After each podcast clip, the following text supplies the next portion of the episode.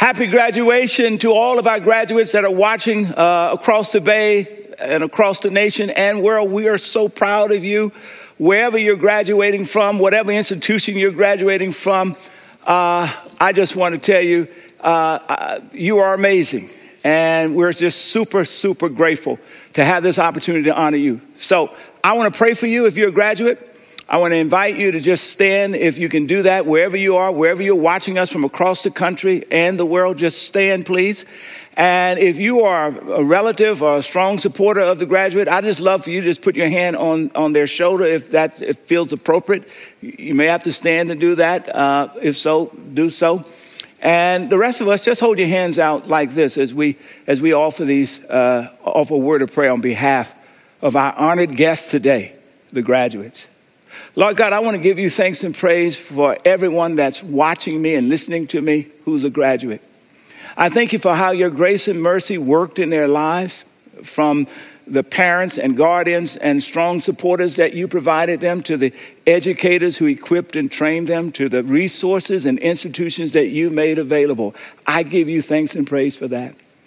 I thank you for how you added your strength to their tenacity to parents and guardians and supporters who would not allow them to give up, to educators who kept calling forth greater and greater greatness in the lives of those that they were equipping. And I thank you for the strength that you've added to the tenacity of these, uh, these students who are now graduating.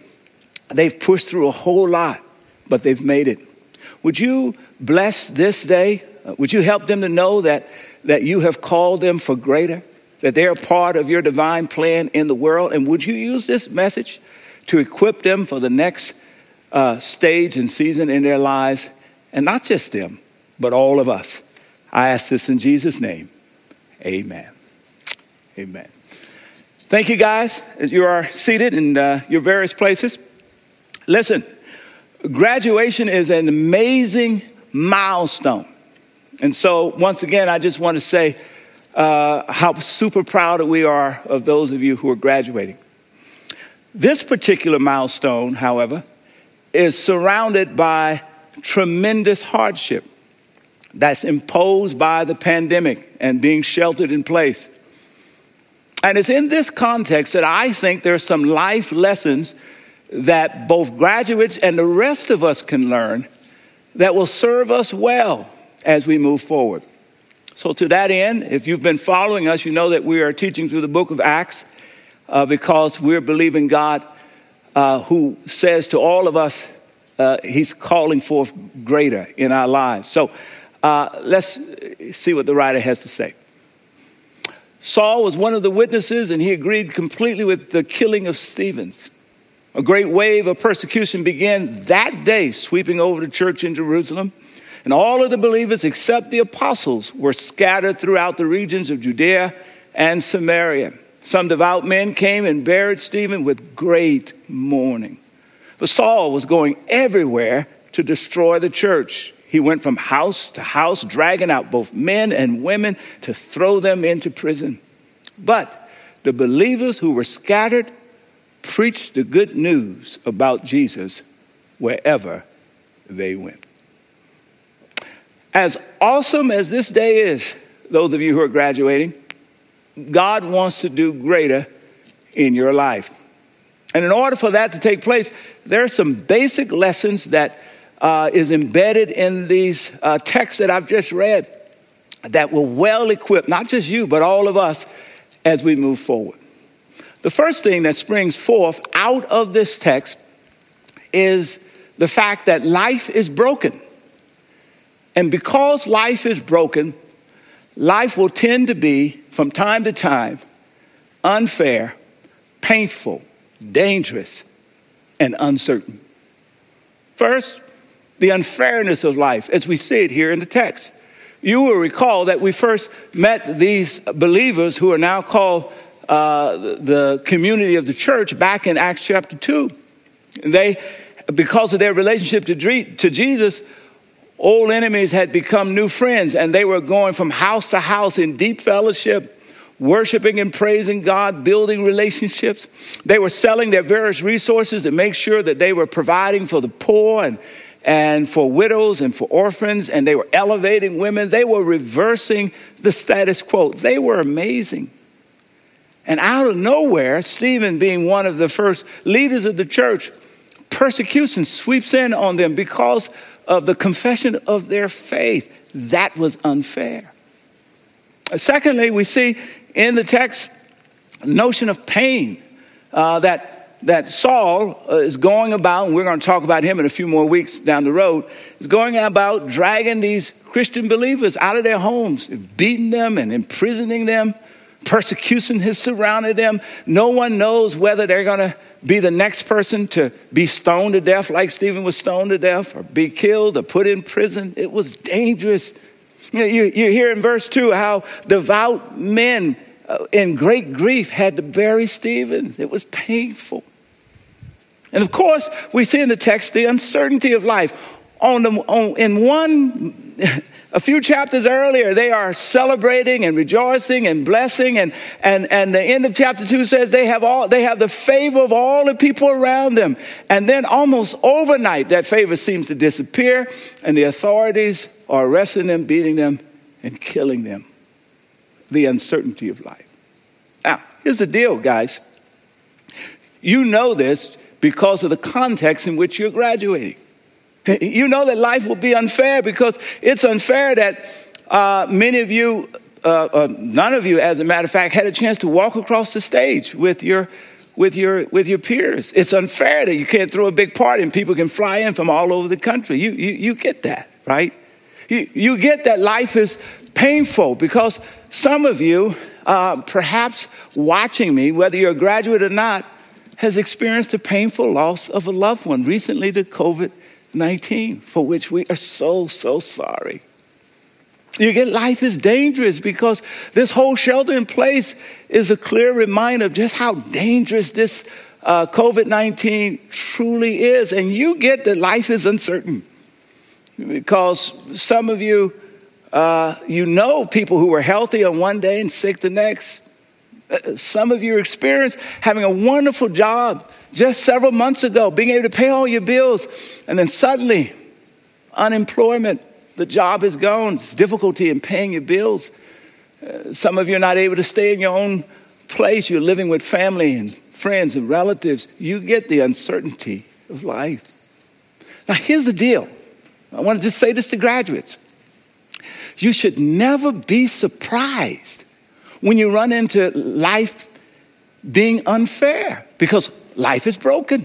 You must never be surprised when you run into pain and when you run into danger and when you run into the uncertainty of life. It, it's, it's, a, it's, it's, it's built into the brokenness of life. What I want to suggest to you, you've got to expect it, not in a morbid way, not in a, not in a, a pessimistic way, but in a very mature, practical way as you proceed to move forward in life, you've got to anticipate that you're going to run into unfairness and danger and pain and uncertainty, even while you're called to be a wonderful expression of fairness and justice in this broken world. You got to expect it. Now, here's the second thing that comes from the text broken life will from time to time produce huge obstacles and horrible disruptions to how we live our lives. Listen, this persecution that swept across uh, the entire Christian community there in Jerusalem uh, was both one and the same a horrible obstacle and a, and a terrible disruption to the purpose and destiny of the people of God in the city of Jerusalem. So, you see the, I hope you see the progression here, right? Because we understand that life is broken, and because we know that it's going to be unfair from time to time, and it's going to have pain and, danger and uncertainty, we have to expect that our lives will be disrupted by the unexpected obstacle or disruption. That brings us to point number three. We've got to practice the practical decision making process to the one question when you face a huge obstacle, when you face a horrible disruption, the question is, what will you do? What decision will you make? Will you decide to be overcome by that obstacle, by that disruption? Or will you decide to be an overcomer? That's the decision that you will have to make repeatedly as you go throughout life. Will you decide because the obstacle is so huge, the disruption is so painful that you're just going to quit, you're going to throw your hands up? Or will you decide that you're going to rise to the occasion and, and find a way to be an overcomer? Now, listen, here's what I know to be true. Pick any person that you admire from any sector of life business, politics, right? Entertainment, sports, any person that you admire who's reached the top of their game, the reason they've been able to reach the top of their game is because they have what I want to call an overcomer mindset. Mindset. Let me give you a couple examples. Sylvester Stallone is an iconic actor known by millions upon millions for the incredible Rocky series that he produced, and among other things. Most people do not know that when he was born, that the person that was delivering him used, uh, rather than using uh, one instrument, they used two of the instruments to, to pull the baby out of the womb, forceps. And incorrectly using that second pair, crushed his left side of his face, pulling him out of the womb damaging a nerve and causing lifelong paralysis. As a matter of fact, all of his life he suffered with the, the bottom left part of his face being paralyzed and the bottom lip paralyzed. Just think of all that he had to overcome. Think of the obstacles and the disruptions that came as his speech was slurred. Think of what it was like to grow up with that slurred speech and all of that. And yet, today that, that same speech that I'm sure caused him problems as a kid is part of his, of his, of his trademark. The Sylvester Stallone way of talking. And he's won three Oscars and 10 nominations, and he's iconic. How did he do it? He had an overcoming mindset. What about Oprah Winfrey? Many of us don't know she was born in the heart of rural Mississippi, horrible poverty. And despite all the problems there, they ultimately uh, would move her and her single mom to inner city of Milwaukee. She would be assaulted in a terrible way at the age of nine, and she would ultimately give birth to a, a, a little boy at the age of 14, and he would die. And can you imagine all of the horrible self talk and all of the things that, that occupied her life as she moved from uh, teenage years to young adult life? And yet she took that pain and turned it into a gift of empathy that produced the Oprah Winfrey Show that became an iconic show like none other. It, it, it, is, the, it, is, it, is, it, is the, it is the most successful show of its type in the history of the world. And today she reigns as a, as a, as, as a billionaire at the top of her game. How did she do it? She had an overcoming mindset. What's an overcoming mindset? Here, listen, graduates. An overcoming mindset is three things. Number one, it says, I will not quit.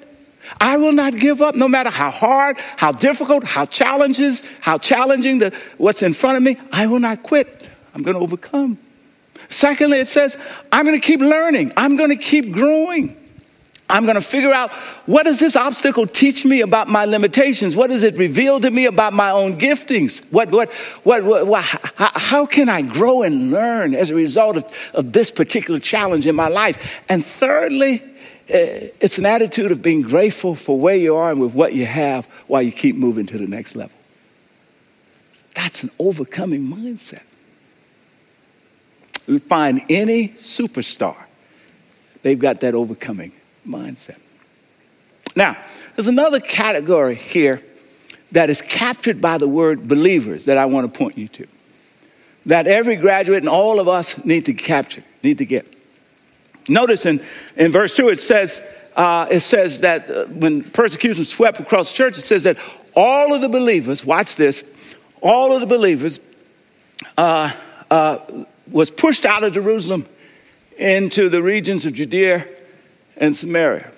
And then in verse 4, it, it, it, goes on, it says, But the believers preached the good news of Jesus everywhere they went.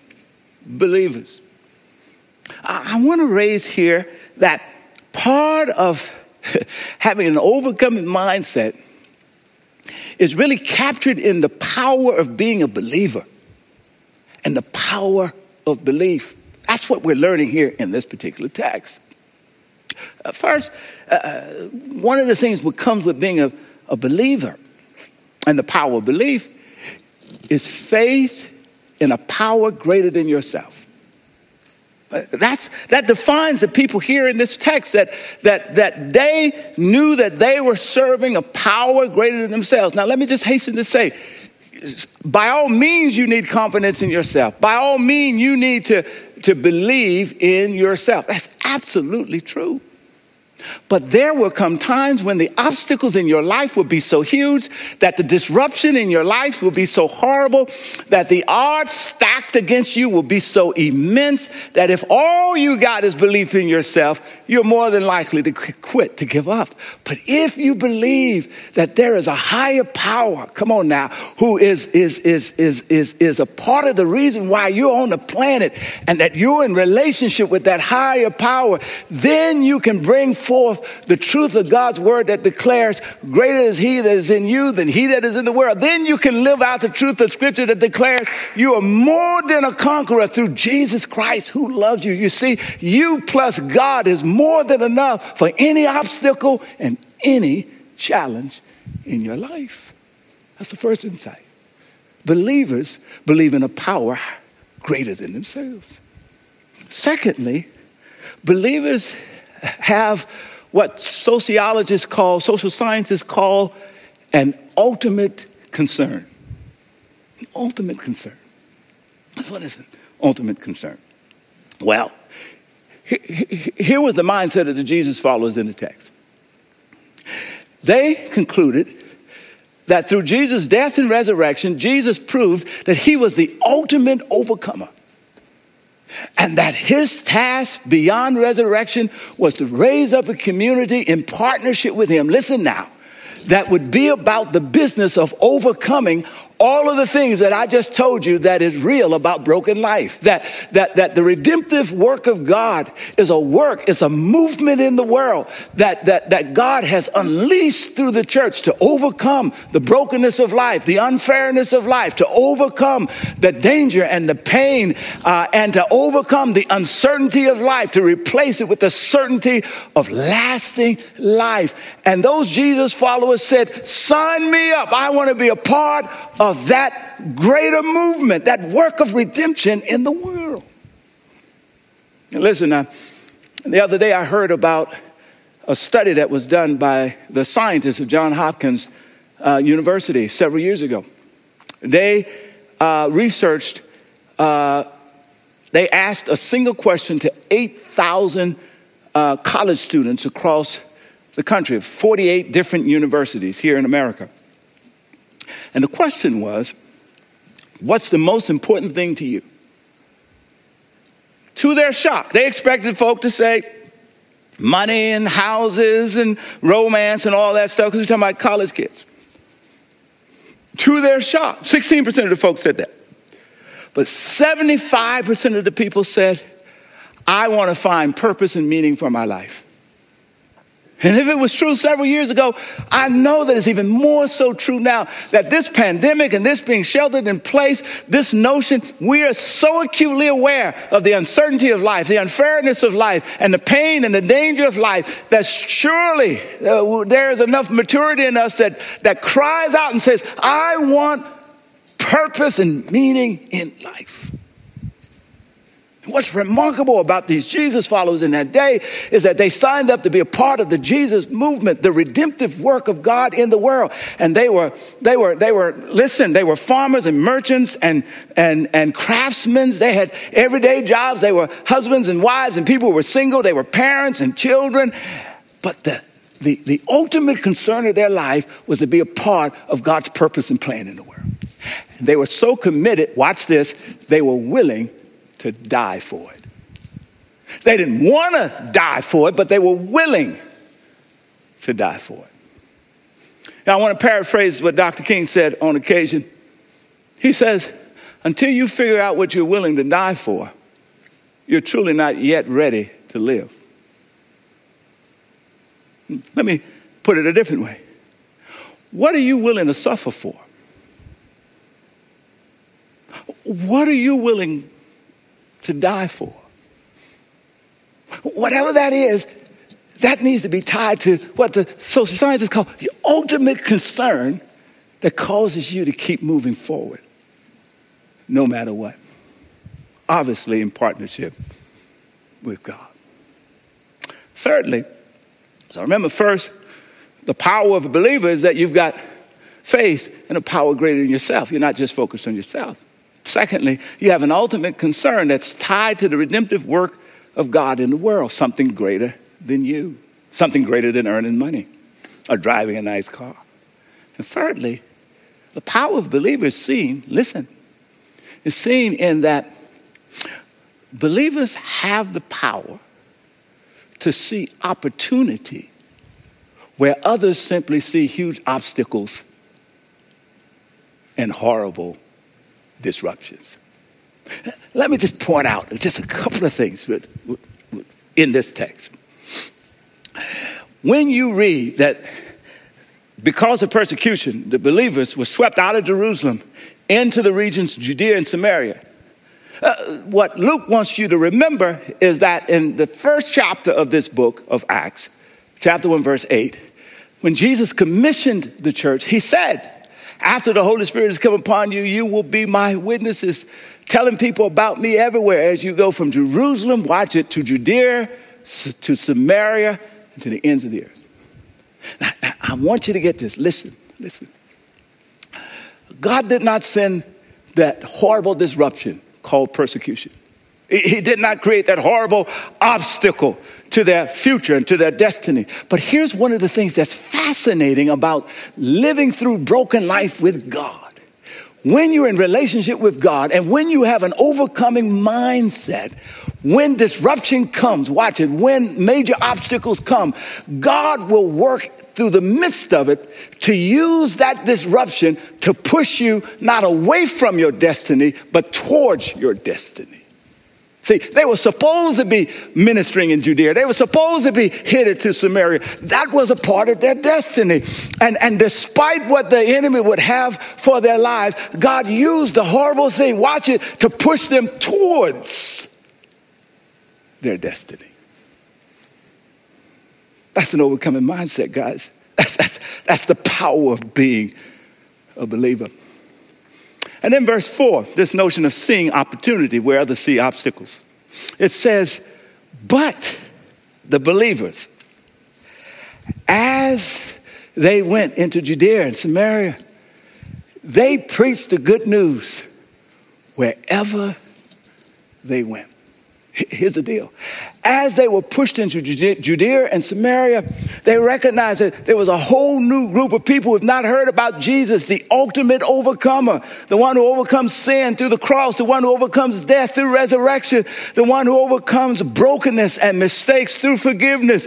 And so they started to proclaim, and, and, and what they found was, was uh, fresh opportunity in new places. Now, that brings me to where I want to kind of wrap up today.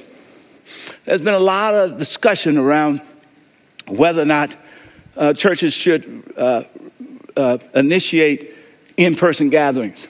And I just want to take just a moment as we're talking about being a part of the great overcomer, Jesus, to talk about NBCC's approach in this season.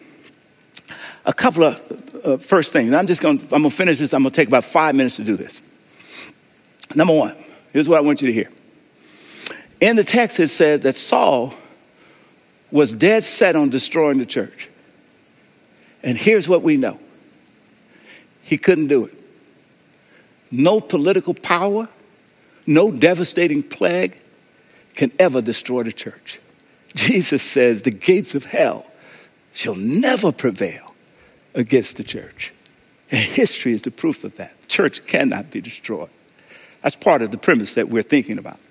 Secondly, uh, we don't use the language of reopening the church because, as is true for countless churches all across the world, we didn't go out of business when folk got sheltered in place. We simply transitioned from uh, uh, worshiping in person to worshiping online.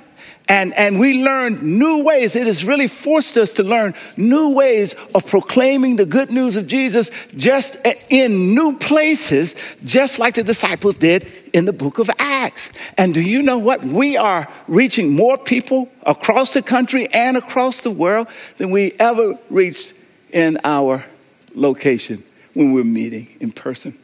And guess what? People are still making commitments to Jesus. They're still uh, joining serving groups, virtual serving groups. They're still joining small groups. They're still allowing God to change their life, even as you are listening to me right now. So the church is in business, and we're so super proud of that. The third thing that I just want to say, uh, from my perspective, and there'll be other pastors going to make other different sets of decisions, but from my perspective, listen, I do believe the church is essential, essential in this time. Absolutely. And because we're essential, it means that the decisions that we make in the midst of a pandemic will have incredible uh, consequences, if you will, on those that we are responsible for caring for and on a bigger world that we're responsible to leading in. Now, my wife is a physician. She helps to lead the COVID 19 response team at her hospital and she says to me that we've got a long ways to go before we get out of the woods. And there's a whole lot we don't know as opposed to what we do know about this COVID deal. And so, uh, our first task, my first task as a pastor, is to make sure that I keep the people that I'm caring for safe. I don't want to perform any premature funerals. So, with that as a context, and of course, the last thing I want to say is leadership. Whether fairly or not, people are watching the decisions that we're making to determine does the church really care about others or just about ourselves? And that's important to me. So let me just lay out really quickly. Here's our plan as we think about moving towards uh, uh, reigniting in person gatherings. Uh, it's really red, yellow, and green. Red is we continue to do what we're doing. The only offering we're offering is online worship gathering, and we encourage you to be a part of it in powerful ways. As a matter of fact, through every stage, we're going to continue to offer online worship gatherings. So, Gilda, who's watching in Brazil, and Mark, who's watching in New Jersey, guess what? We're going to always be here for you. Secondly, yellow. Two steps. The first step is on the yellow, we will support families reaching out to extended family members and saying, Look, come watch the worship gathering with us, or maybe a small group coming together if they feel comfortable. The second stage of yellow is more robust small group gathering. Uh, maybe multiple small groups will get together, and maybe we'll start testing some groups in our facility. But then green, and I want to say that when it comes to green, that's a matter of months. It's not a matter of days or weeks when we get here. Green is go for us. That means we're going to have our online gathering, we'll have all of our small group gathering, but in addition to that, we will have a corporate worship experience, in person gathering that reflects our DNA and our mission. What does that mean ultimately? It means that we'll be able to gather together uh, in a facility like this and we'll be able to worship and praise God without worrying about the public health concerns. And if people want to wear a mask or practice social distancing, they can, but they won't be obligated to. It means that we can do kids' ministry without being overly concerned about social distancing rules. We can focus on discipleship and relationship. It means that fellowship in a facility like this, that, that, that, that it'll be authentic and it will be real, and that we can have maybe 50, 60, 70% of the capacity filled so that you feel the warmth. It's going to take some time before we get there, but I'm confident we're going to get there. Here's why I know we're going to get there because we are following the one who reminds us that he is the ultimate overcomer. Here's what he says in Revelations Behold, I stand at the door and knock. If anyone hears my voice and opens the door, I will come in to him or her and dine with them and they with me. And then he says this watch this. To him who overcomes, I will grant to sit with me on my throne as I also overcame and sat with my Father on his throne. See, throne represents the place of victory.